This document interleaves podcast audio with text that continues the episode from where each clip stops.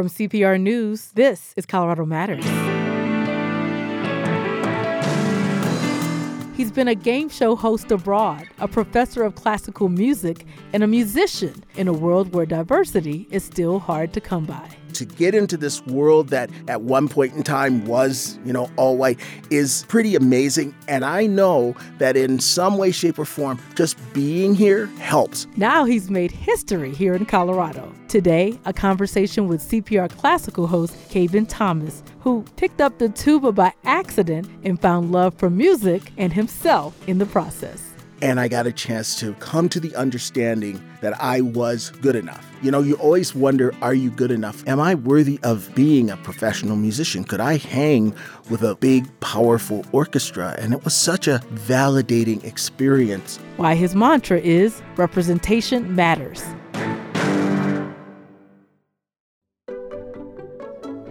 If you have a car you're ready to part with, have you thought about donating it to Colorado Public Radio? Car donations from listeners like you are a really important part of CPR's funding, and it's easy to do. Just fill out a form, schedule a pickup, and supply the title. Soon, your car will be on its way to help fund the fair, fact-based news reporting you count on. Get started at cpr.org/support. And thanks. This is Colorado Matters from CPR News and KRCC. I'm Chandra Thomas Whitfield. June is Black Music Month. Established in 1979, it's a time to celebrate the musical contributions of African Americans. In the world of classical music, black people are still largely underrepresented, but that's starting to change. CPR Classical welcomes Kaben Thomas to the morning show. Hey, hey! Hope that woke you up.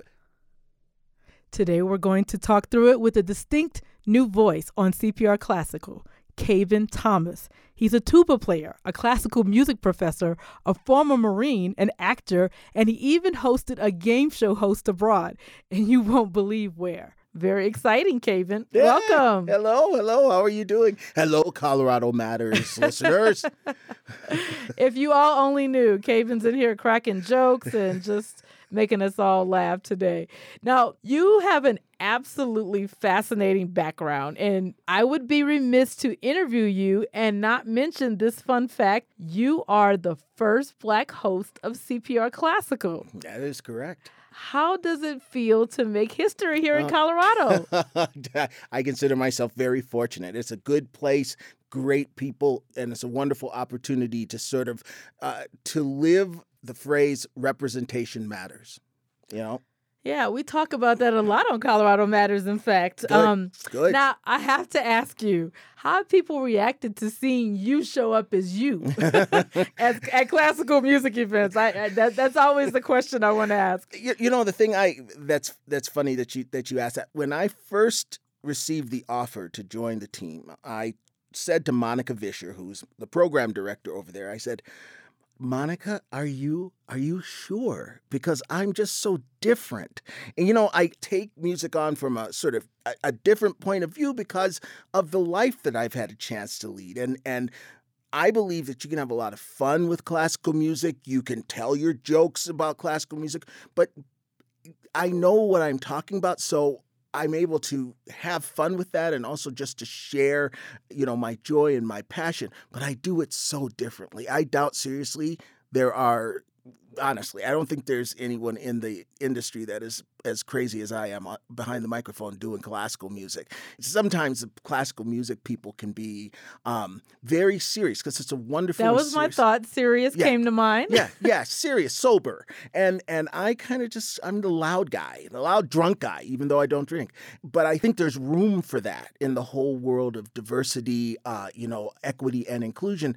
There is room for people who know what they're talking about concerning classical music and bring an attitude that's a little bit different because all of those composers, they all had their sort of idiosyncrasies. We all do as human beings, don't we? We all are just a little I mean, we have our thing. We have the our quirks and uh, and those things that make us make us who we are, our uniqueness. Well, so did composers. They had senses of humor and they were weird and they were obsessive and so so I like to talk about some of those things and I like to bring the joy of who I am onto the radio. And I'm just lucky that I have a program director who's like that's why I hired you, is what she said. When I go, Are you sure? She goes, Yeah, yeah.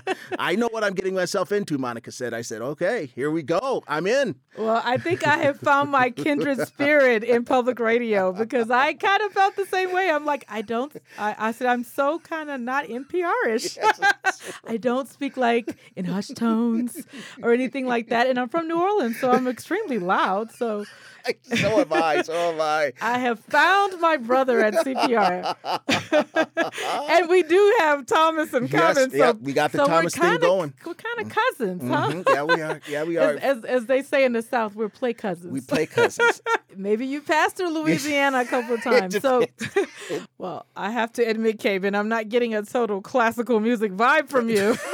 Well, that's the thing. And here's the thing that's wonderful. But that's Right. what you're saying is That- unique, right? Right. And and and that's the whole I think that's the magic of our diversity, you know, as as a people, these things that I've talked about the experiences that my family and my lineage has had and and you know being a former marine and being a former sailor and and playing professionally with the Detroit Mm. Symphony and and and all these things that I've had that's what I bring to the table and I think the table becomes a little richer right Mm. because it all of us are like this table full of different foods right and so here comes the apple and here comes the you know peach and here comes the kumquat and here comes the the the water so so you've got all So these just different this things. mix. yeah it's a mix and that's what we all bring that's what makes this bountiful feast we're all this diverse mixture and it's such a rich salad that that comes from that and and so that's why i'm so happy to that's why i'm so happy to be here I think you are singing the praises of the DEI movement. that's it that's it So you touched on this a bit, a bit of your background. Mhm. You studied acting and music at Wayne State University. that is correct and I have a cousin that works there, and I have a lot of family in Detroit. rock and roll Um, Mm-hmm. as well as the universities of Michigan and Wisconsin. For 11 years, you taught classical music to students at the University of Arkansas. 9000 Fayetteville, students. yes. 9000 of them During that time, you were also the narrator and host of the Emmy Award winning documentary, The Sound of Dreams, oh man you do your homework. Which is Look about the Hot Springs Music Festival. that's correct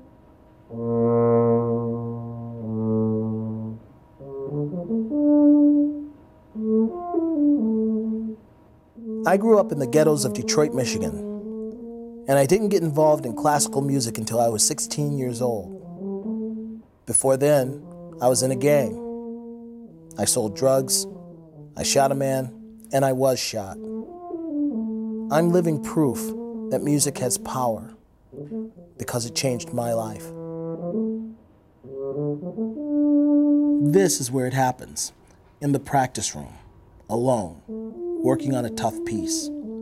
Just you and the music. It's a lonely feeling, but you need to have that. It's where you find your inner strength.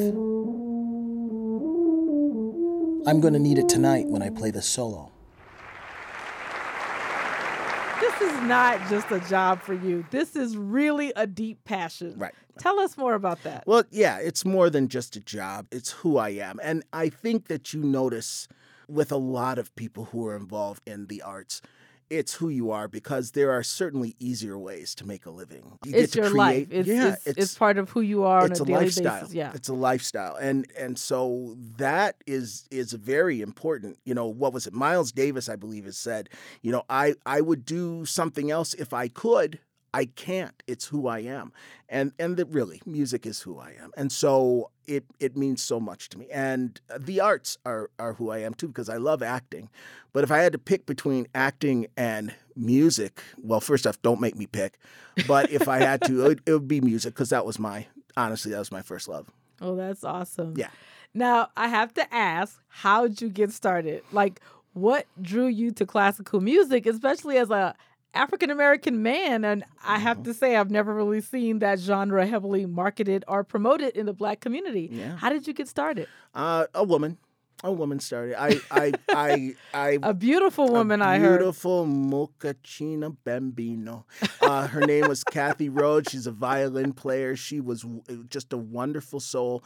Uh, I we met at Cass Tech High School, which is the high school where I started. Oh, is that the school Diana Ross and all of them went all to? of them the went whole to. Motown That's crew? Right. That's okay. right. Yeah, yeah. Cass is a very special place, and uh, Jack Shelby was my uh, teacher uh, after after the fact. So I met Kathy. I had no musical. Uh, uh, inclination whatsoever but then i met her she was a violinist Mm. uh, and she was a wonderful person and for some reason we connected i mean instantly and i just you know she was my first love she was my juliet and um, i felt like romeo and uh, she would take out her violin and she would play things for me and i just thought it was magical just magic what she did and I remember one day we were sitting uh, in the cafeteria at Cass, and she looked at me and she goes, You have the heart and the soul of a musician.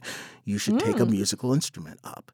And I went, Really, honestly, if Kathy had asked me to jump off a bridge, I probably would have thought about it. But she- I'm so glad that she didn't. Well, I'm glad she did not yeah, for that no or joke. ask you to do that. Yeah, no, no, she wasn't that kind of person. Anyway, so so I was like, okay, Kathy, I do, I, I, I would love to do it. Then she she suffered from sickle cell anemia, Hmm. and her family got involved in this experimental program at the Mayo Clinic, and they moved like they Moved moved, away. really fast. And we didn't have cell phones back in that day. We barely had landlines. and so and so um so she was gone and she was gone kind of forever and i literally the next semester so my the beginning of my sophomore year i picked up a, a musical instrument which i thought because i didn't know anything about musical instruments which i thought was the bassoon. That was the instrument that I wanted to play. I saw this long uh, wood uh, tube that had all the little silver buttons on it, and it just looked so cool. It's a skinny little thing, and that's the instrument I wanted to play, but I had no idea what the name of it was. So I looked at the person who was next to me, and I said, "So, so what? Uh, uh, what instrument is that long wooden thing?" He goes, "Man, I think it's a tuba." And I said, "Okay." That's the instrument I want to play. and so then I say, you know, uh, Mr. Shelby asked us what instrument did we want to start playing, and we got to my name. I said I want to play the tuba, thinking I was going to be playing the bassoon. Then they took me back to the music room, and they hand me this brass toilet, and I go, no, no, no, no, no, not this. I don't want to. I don't want to have anything to do with this. And he go, I want to play the tuba. You know, the long wooden thing that has the silver buttons. And the uh, the instrument guy said, that's a bassoon. You pick the tuba. And I went, no, no, no, no. And I went to Mr. Shelby and I said, sir, please don't. I have to take the bus to school. I'm just going to be a target. I'm in Detroit, the big Michigan, case? with the big old.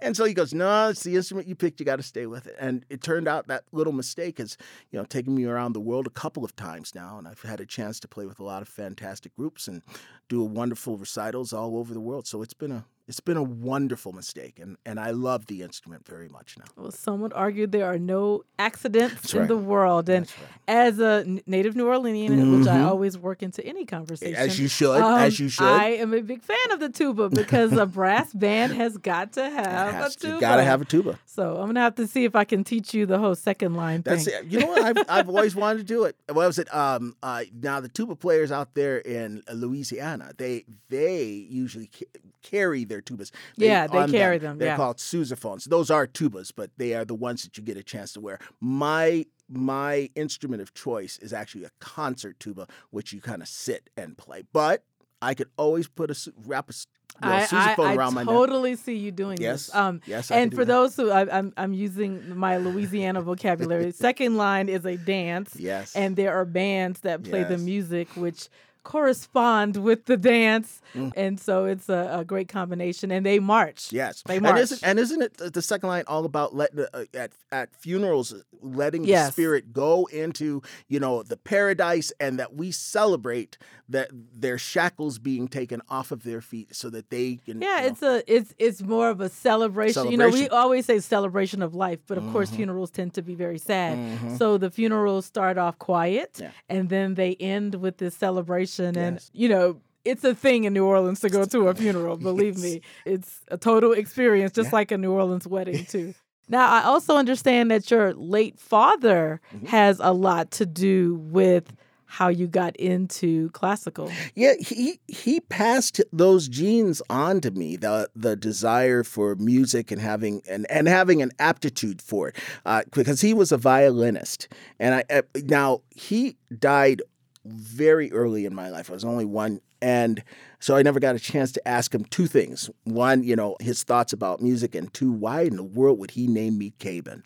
Such I so hated this do, name you know for the meaning of it? I looked it up. My I asked my mom what was wrong with Dad that he would call me this name, and she said he was reading some book in German and saw it and liked it, and and then when I was in Germany, I saw that the only thing I saw that had Kaben attached to it was K A B I N N E T T E. Like it's like a cabinet, it's like a booth. And I said, "Really? My dad named me after booth." Okay, I appreciate that, Dad. Okay, that's right. So, have so, you met any other Kabens? I have. Mm-hmm. Really? Mm-hmm. It's spelled mm-hmm. the same way with the K. Spelled the same way, and only one. It seems to have a relationship with India because there are Kabens that are over there. So well, interesting because I won't say I hate my name, but you know, I I wanted the you know the stickers at Disney that yeah, say Nicole right, and Lisa, right? And there and is the no Chandra. Yeah, yeah, there yeah. Is there, no there is there no, no Kabens, nope. and there are no Chandras. My name is actually Indian as well, and uh, so it's interesting. So maybe our parents were reading the same stuff. You, we're gonna, no, we're just going to look back on that lineage. we're gonna find out we're closer than we think. My play cousin Kate. All right, it. That's it. Nothing wrong with that. Now you were also a substitute tuba player with the Detroit Symphony Orchestra for 14 years, mm-hmm. and you and your wife have performed a show called Peace, Love, and Tuba Standing. That is correct. Yes, yes, yes. Storytelling and music to tell a powerful story about love and courage amid racial tensions and fear. Now, that just sounds fascinating. Why be a part of that production? Well, uh, I'll go to the Detroit Symphony part real quick and, and just say it was one of the great experiences of my life, actually. Um, I had a chance to debut with the Detroit Symphony playing the Strauss First Horn Concerto. And, you know, to do a debut with a major symphony orchestra playing, you know, a Strauss horn concerto, that's that's pretty darn special. After that happened, which I did 14 times, I was asked to by my teacher at the time, Wes Jacobs, to be a permanent sub with the orchestra. And so I got a chance to create this re- wonderful relationship with what I consider to be a spiritual parent, and that's the Detroit Symphony Orchestra. Mm. So I, it was it, it was a wonderful time. It was a wonderful 14 years. I appreciate every single time I had a chance to, to go and perform with them. And I got a chance to come to the understanding that I was good enough. You know, you always wonder, are you good enough, especially when you're going to school and you're around all these other wonderful players and you can't constantly ask yourself, am I worthy of being a professional musician? Could I hang with a big, powerful orchestra? And it was such a validating experience. Whenever I do my show, the morning show, whenever I play the Detroit Symphony Orchestra's music, I always say my beloved Detroit Symphony because they are my beloved Detroit Symphony. And I'm very, very proud of that group and the relationship I have with them. So to Peace, Love, and Tuba Standing with Mary, and meeting Mary was a story all to mm. itself, just to let you know. Mm. When I left Abu Dhabi, where I was a game show host for Ferrari Motorcar in um, in Abu Dhabi, which was one of the most spectacular places I've I've ever lived. But when we were living in Nebraska, I had to find work, and work was hard to come by, and so I worked as a caretaker at an apartment complex for several years. And it wasn't a bad job, it just wasn't music. So I, you know, wasn't fulfilled. One day, there was a, a, very difficult situation that had taken place that was racial in its um, you know effect, but it was a pretty awful experience with people who did not live in the apartment complex where I worked. They actually fashioned a noose and put the noose uh, on a table, telling me that that was for me. So, whoa, it, yeah, it was really bad to be honest. Uh, it was really bad. But in you know, there's two directions that one can go in. You know, you could become angry and bitter, or you could try to take that negative energy and turn it into something that was good. And that, to be honest, birthed peace, love, and tuba standing. So I talked to Mary about this and I said, let's do something, you know, with this, talking about, you know, tolerance, but more than tolerance, acceptance and inclusion and love. Because most of the heinous acts that I've seen happen, you know, in my life and that I have witnessed have been based on fear and self-loathing and I said, peace, love, and tuba standing, which is based off of peace, love, and understanding, right, um, is just the opposite of that. It's to embrace diversity and love. And Mary and I talk about our love story because we're mixed race. And the fact that love is the most special thing that exists on this planet. Peace, love, and tuba standing First off, I need to thank my wife for loving me. We actually met, Mary and I met at a um, amusement park called Cedar Point in uh, Sandusky, Ohio. And I saw this beautiful woman. We were both working there. It's 1985. And I go walking in, and I see this goddess hanging out over the microwave. And I was like, I, I need to talk to this woman. And so I walk over and I say, Excuse me, miss, I just wanted to say hello. I mean, like that, it was that magnetism. There was no way I was going to moth to flame, deer in headlights. I was going in. And she hesitates for a second, stiffens, goes bolt upright, and does an about face. And her cheeks are so full. They're like chipmunk cheeks, full of food. She took a hot dog, she shoved the whole thing in her mouth. She was late for work, she wants to say, and she needed to eat something. So she took this thing, shoved this thing in her mouth. She's got chipmunk cheeks. And I, I, I just said, I'm in love with you. I, I, my name's Mary Borton. And that's how we met. And we fell in love. And then uh, I, back in 1985, we still had uh, racism, institutional racism, microaggressions, all those things were very, still very strong. I mean, there were a lot of that. There's a lot of instances of that that was taking place. And I lost my nerve basically. I didn't want to bring her into my world. I didn't want her to stay in my world because it's a it's a funky world. If you're an African American, you have to stand in two worlds. It was very tough and it was really we were going I was going through difficult times. So I ended up breaking up with her and missing her uh, like I lost my soul after we broke up. And I just, for 27 years, I wandered in the desert, or as Douglas Adams would say, the long, dark tea time of the soul. And um, I, I, I didn't know what I was going to do. And then.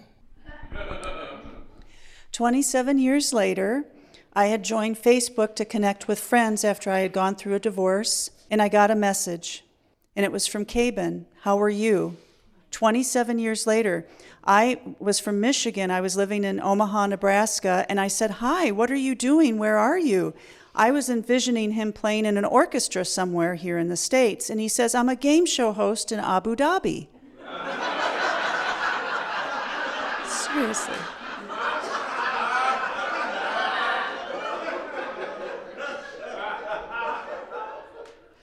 The thing is, I had kept photos. I had kept the pin I wore the night I met him. I hugged a pillow every night thinking of him for all those years because he was my love. And I started to cry when I got that message from him. We emailed, Skyped, phone called, and a few months later, someone who had never traveled overseas before got on a plane and flew where? Abu Dhabi. we hugged, and it felt like we'd been apart a week. We visited for a couple weeks, and then uh, I came back to Omaha. And then a few months later, Kaben gave up his job and moved to Omaha to be with me. We got married 30 years after we met. I have to tell you, though, that it reminded me, as soon as Kaben came back in my life, I realized the privilege I walk around with. I can walk into a store and not be followed. I can drive by a police officer and not worry I'll be pulled over because I might not look safe. The first time we went to our church, I brought Kaben to First Unitarian for a potluck, and we pulled into our parking lot, and they always had a security guard in that parking lot for years. I had driven by that security guard years. We pull in around 5:30, the security guard's there, and what happens? Tap tap tap on the window. Are you folks supposed to be here? I was mortified because I knew why he was saying that with a sneer on his face and anger in his eyes because there was a black person in that parking lot. And he almost argued with us. And I said, I've been here a million times. We're here for the potluck. And he finally left. But I was so upset. And Kaben calmed me down and he said, Mary, this is how I live. It made me weep because he's been pulled over, he's been detained. But the thing is, this person is so resilient. He's so optimistic. He's so full of love. He's so full of hope that we're going to arise over that hump and be together and join together. Okay, I'll stop talking. So peace, love, and tuba standing is music, and we have a little. Mostly, we do this at you know the various uh, uh, churches. We will you know we'll do it at libraries. We've done it at people's homes. It's one. It's a very intimate experience, and so we. That's where our where we've had our biggest impact, and it touches people's lives. It t- touches people's hearts, and, and honestly, that's what it's all about: love, hope you know, understanding other people who you might not get along with or might not agree with, but to listen to what people have to say, even if you're in total, total opposite orbit concerning what they're having to say, to respect other people's thoughts. And what I found with that is that you can learn so much if you make yourself open to you know other ideas even if they're not ideas that you are you know willing to sort of adopt for yourself. You get to understand the person a little bit more especially if you can start digging. Another big love of course is love of country and yeah. you have served as a u.s marine and as a musician sailor at the u.s naval academy. That is correct. Another fascinating yes. fact. Tell us about that. I i um i felt well my dad he served in the coast guard. And you know even though my dad wasn't around, I think for a lot of boys, um, they compete with their dad. You know, they love their dad, but they, you know, they want to, they want to do good, you know? And so he served in the Coast Guard and I wanted to serve. And I've always felt a desire to serve this country because it's such a cool country and I didn't have a problem with, you know, being of service. I wanted to really be challenged. I had just broken up with Mary, the woman who I'm married with now. Uh-oh. Okay. and my heart was my heart was just broken. It was broken. And I needed I needed a challenge. And so I went to the recruiting station uh, and I checked with the different places, you know, Air Force and, and Army and Navy. But this Marine came up to me and said, "You think you you think you could do this? You think you could wear this uniform? You think you could be good enough to wear the Eagle Globe and Anchor?" And I said, "Sounds like a challenge to me. Let's go for it." Oh, boy, it was quite the challenge. So, you know, for 13, I told Mary that for 13 weeks out of my life, of all the times that I missed her, during those 13 weeks, I didn't think of her once. Because you were too tired. I was too tired, and all I was trying to do was survive boot camp. But but the Marine Corps was a wonderful experience for me, and and I really dug, uh, believe it or not, I really dug uh, you know, being part of challenging myself literally beyond what I thought I could do. And that's a positive thing that comes out of things like boot camp is that you don't you honestly you don't think you can go another foot and and the drill instructor kind of helps, you know, encourage you with gentle talk. to move you forward. But it was one. It was one of the great experiences. I say to everybody, it was a billion dollars worth of experience that I would not do again for a billion dollars. you know, the boot camp was boot camp was something else. That, yeah. It's designed to break you down, right? and it, and it does a fantastic job of that during during during its time. But I got to fly, and I did have a passion. Theater, um, music, and aviation are the things that are, that really sort of you know, rock my boat. So I had a chance to be in helicopters, and I loved my time, you know, in the air. It's such a special experience.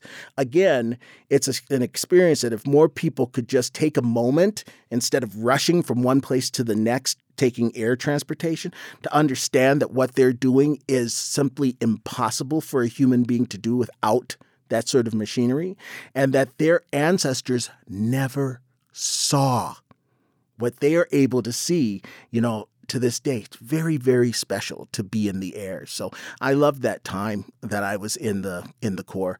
And then um, the opportunity came for me to transfer over and be in the Navy doing. Uh, flight i wanted to be a pilot as opposed to being a person that was in the air crew and the opportunity came for me to fly. So I went to officer candidate school in Pensacola, and that was a wonderful experience. But I chose, I said, you know what, I, I need to be with my music. Mm. I needed to be with music. So so I ended up being stationed at the United States Naval Academy and I was part of the Naval Academy band and and that was a fantastic experience getting a chance to meet the Brigade of Midshipmen and serving my country in that respect. I loved my entire time in both the Marines and the Navy. It's one of the great experiences of my life. Well, the love of music keeps coming up. And yeah. before this interview, yeah. I asked you to share two of your go to all time classical music favorites. Yes. The first one you mentioned is Brahms' Second Piano Concerto. Yes. And, Doesn't uh, have a tuba part even. No, doesn't even have no a tuba, tuba. part. Can you believe it? that. we'll have to talk well, to Mr. Brahms. well, let's hear it.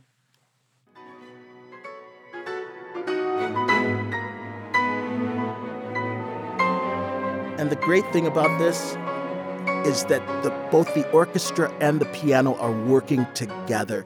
They are bonded. This is more of a duet than it is a piano concerto. They're all working together.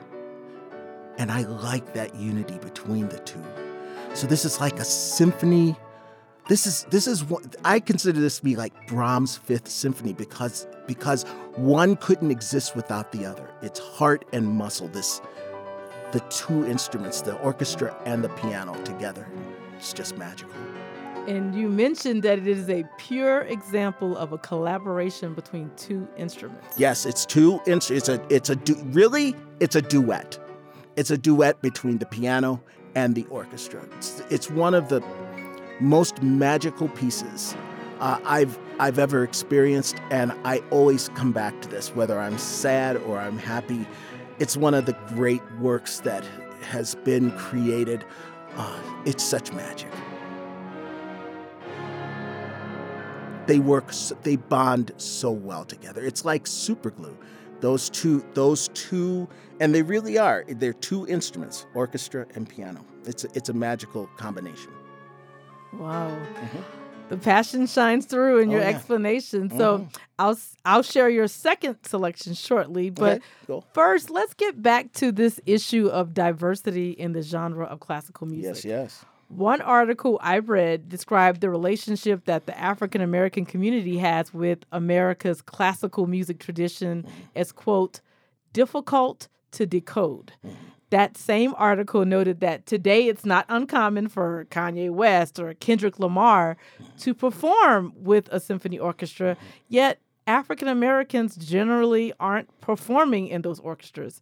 And less than 2% of musicians in American orchestras are African American, and that's according to a 2014 study by the League of American Orchestras. And only 4.3% of conductors are black, and composers remain predominantly white as well. What are your thoughts on that? white and male. Um, when I when I started in on you know this classical music journey, it was the late seventies when I when I uh, picked up a musical instrument, and uh, I'll, I'll be honest. At Cass, what was interesting is it was very black, and I really dug that because a whole lot of people who were coming up. But classical music um, is not cheap. I guess that's the, the easiest thing to say.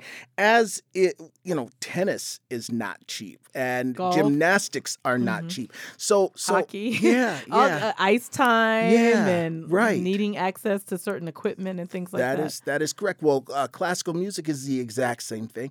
Parents had better things to do with their money. I don't want to say that classical music's not worth it. It's completely worth it. But if you take a look at the value, you know, um, there's also a study I can't remember. I, I can't quote it, so I'm just going to paraphrase. But you know, to talk about the relative worth of you know the standard white family versus the standard black family like the wealth gap. the wealth gap that exists. Well, think about that 50 years ago. It was considerably worse. So when you tell me that you know uh, two percent of of the classical music world now has people of color in it, I'm like right on because it wasn't that when I started. It was a point something percent. Mm. And so you've seen, you know, this this good growth that is that has taken place because you know equity has started to come into into play. Uh, black families are, start, starting to make more. It is still a glacial event that's taking place. The progress is glacial, but it's happening. A lot of great things have taken place. So you start seeing more and more people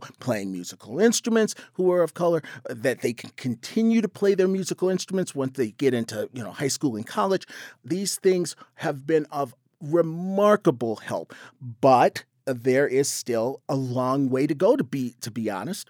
For me to be the first african american in the classical genre here in colorado uh, i think that if i had gone to probably 25 different jobs uh, i would probably have been the first african american radio host for position, class yeah. yeah. And so so it's it's just it will happen it's happening but it's just uh, it, it takes a long time.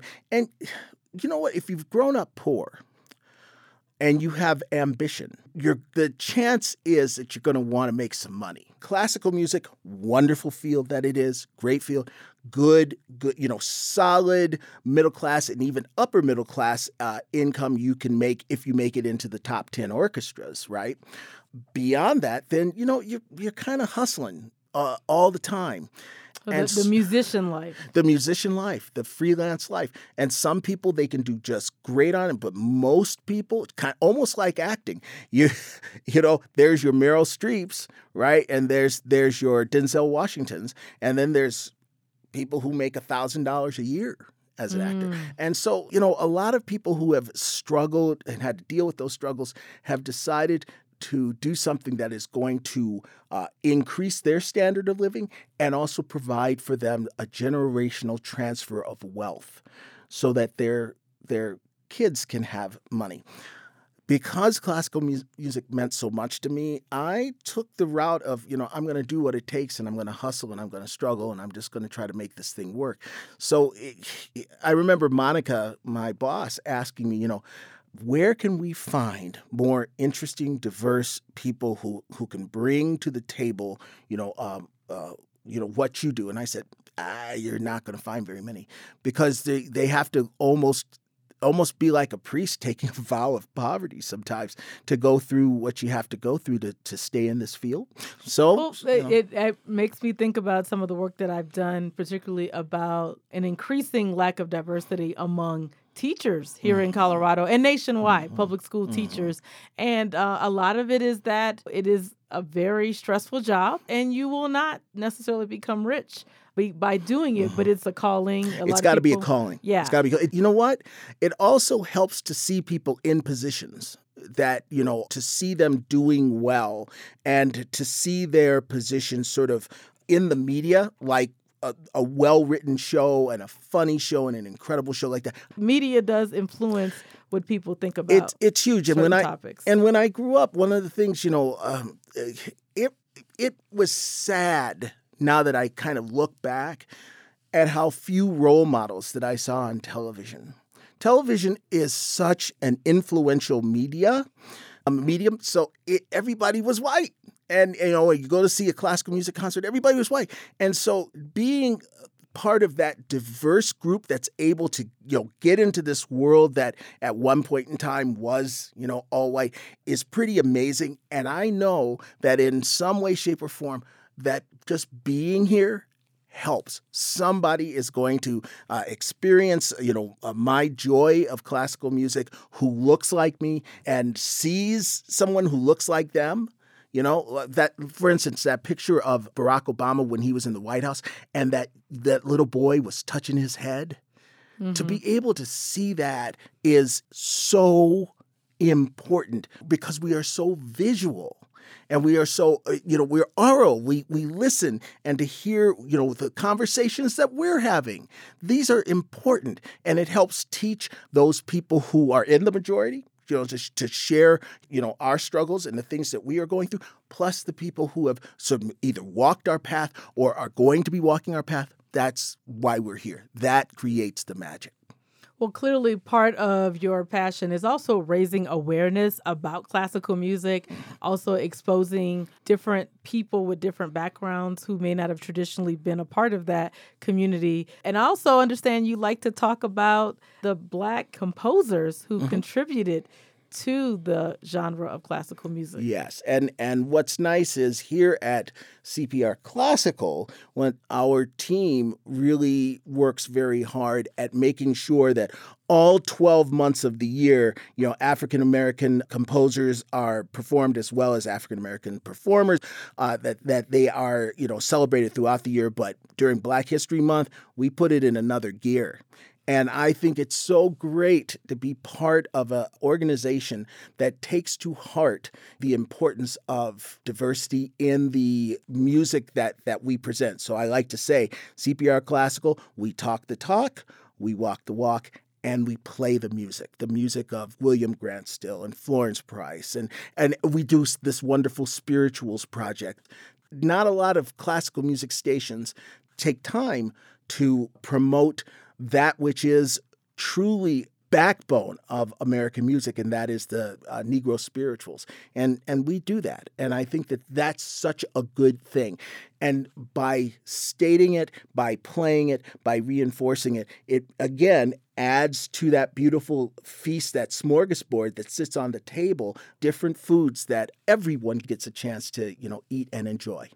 There's the CPR commercial. hey, listen, you know. and we need to pull that soundbite. well, I promised that we would hear the other song that Kaben oh. identified as one of his absolute favorite yes. classical music selections of all time. And can I can I share with you why it is before you even hear it? Yes, yeah, set it up for us. Well, just just to get a setup, uh, this is by a gentleman Robert Schumann, and he wrote this piece called Carnival. And it's of several different movements, uh, several different sort of emotions, several different tempi and different keys. But the opening, the opening is a fanfare. It is mm. telling you we are here.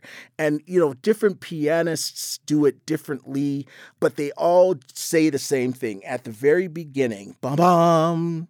Let's hear the fanfare here.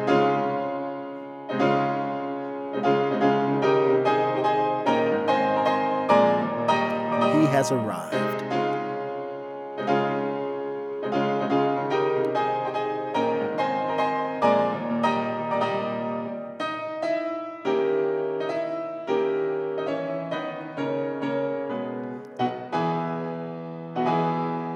And then he repeats it and adds a little bass. A little more, a little more.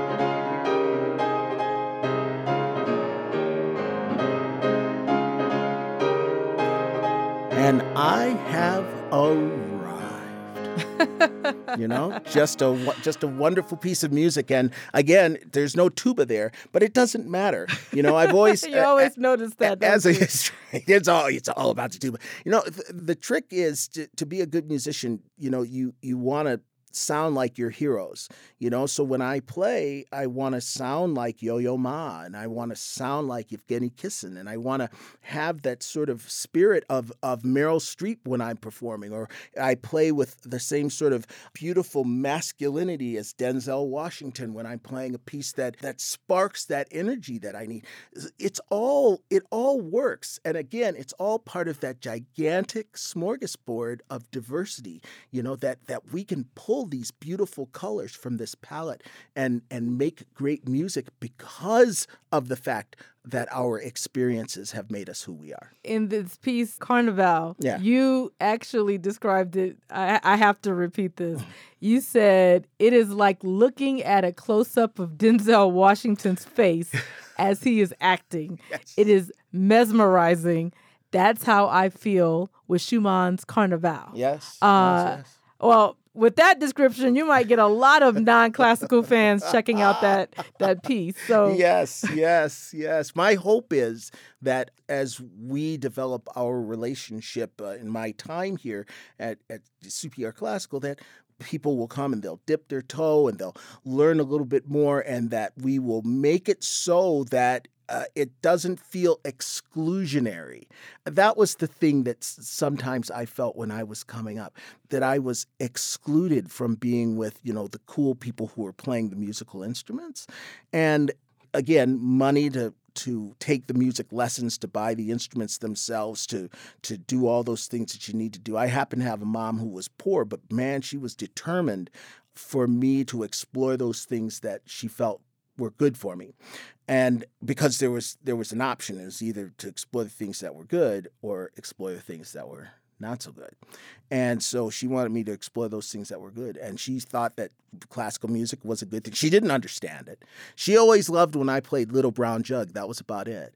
And uh, but the other stuff, or something from Charley Pride, you know, and I had to learn how to play that, and there was nothing wrong with that. great, That's yeah, the country great himself, who you said was a baseball player. Yes, I did a uh, a, a, uh radio documentary on a former Negro Baseball League player here who was based here in Colorado, and we learned in that piece that Charley Pride played baseball, and he was a part of the Negro Baseball League. Unbelievable. And and so my mom was a fan of Charley Pride. Big Mm. fan. And so to do, you know, to play Brahms for my mom was not, it just didn't quite work for her. But when I put out Little Brown Jug, it was okay. So sometimes you had to meet, I had to meet my mom where she was at.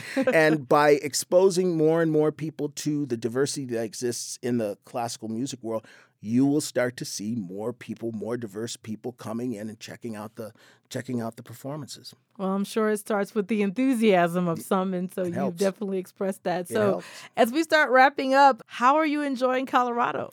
Well, when I got here was in November, and and uh, the the day after I arrived, it snowed, and I was like, okay, well, Nebraska, and And you've also lived in Michigan. Uh, yeah, I listened, I lived in Michigan, so I understand that snow is a thing. But the difference between Michigan, Nebraska, and Colorado are the mountains. And I remember when I was driving, I remember seeing what looked like clouds, way, you know, like fog or some fog bank. And I was like, no, no, no, those are those are mountains.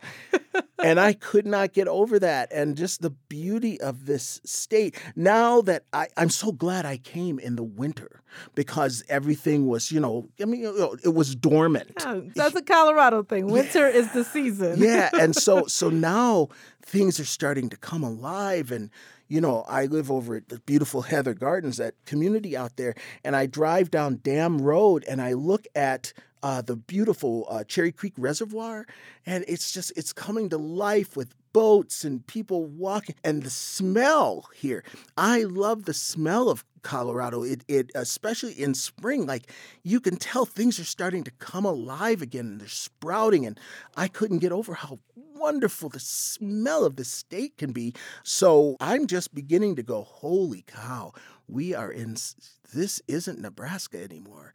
And it- it's a lovely beautiful community and i can't wait to get to know it better. Every time i look at those mountains i go man what's there i want to explore i want to see what's going on and coloradans seem to take their playtime very seriously Very seriously. you know, they take their work time very seriously, but they kind of realize there's this work life balance that is not just a phrase. Like, life is fast and enjoy it. You know, do and things. it's all love. about the great outdoors. and the great out. Well, if this doesn't work out, you clearly have a future in the tourism industry of Colorado. So, are you listening, tourism board? Here's your new your new employee. That's right. Send me to different places. I'll do a classical music show from from all the beautiful locations in Colorado. Speaking of beautiful locations, and you touched on this a little bit. So you moved into a senior community, Sure did. Heather Gardens, Mhm. and I heard the seniors are taking really good care of you and your wife. Yes. So yes. how is it being the young'un, as Yes. what I call it, in a community of seniors? Well, it's a 55 and older community, and so we, Mary and I, you know, we do qualify for it, which is which is totally cool. But we are definitely, without a doubt, the youngest, the youngest people Among the are there. youngest, yes. Yeah, yeah. And so they're very accommodating and nurturing and loving, and it's a great community. And and um, they have lots of different activities. And i remember talking to one of the, you know, the bigwigs who was there, and I said, "Do you have, do you folks ever have uh, classical music performances?" And he looked at me and says, "Not enough." And so I'm like.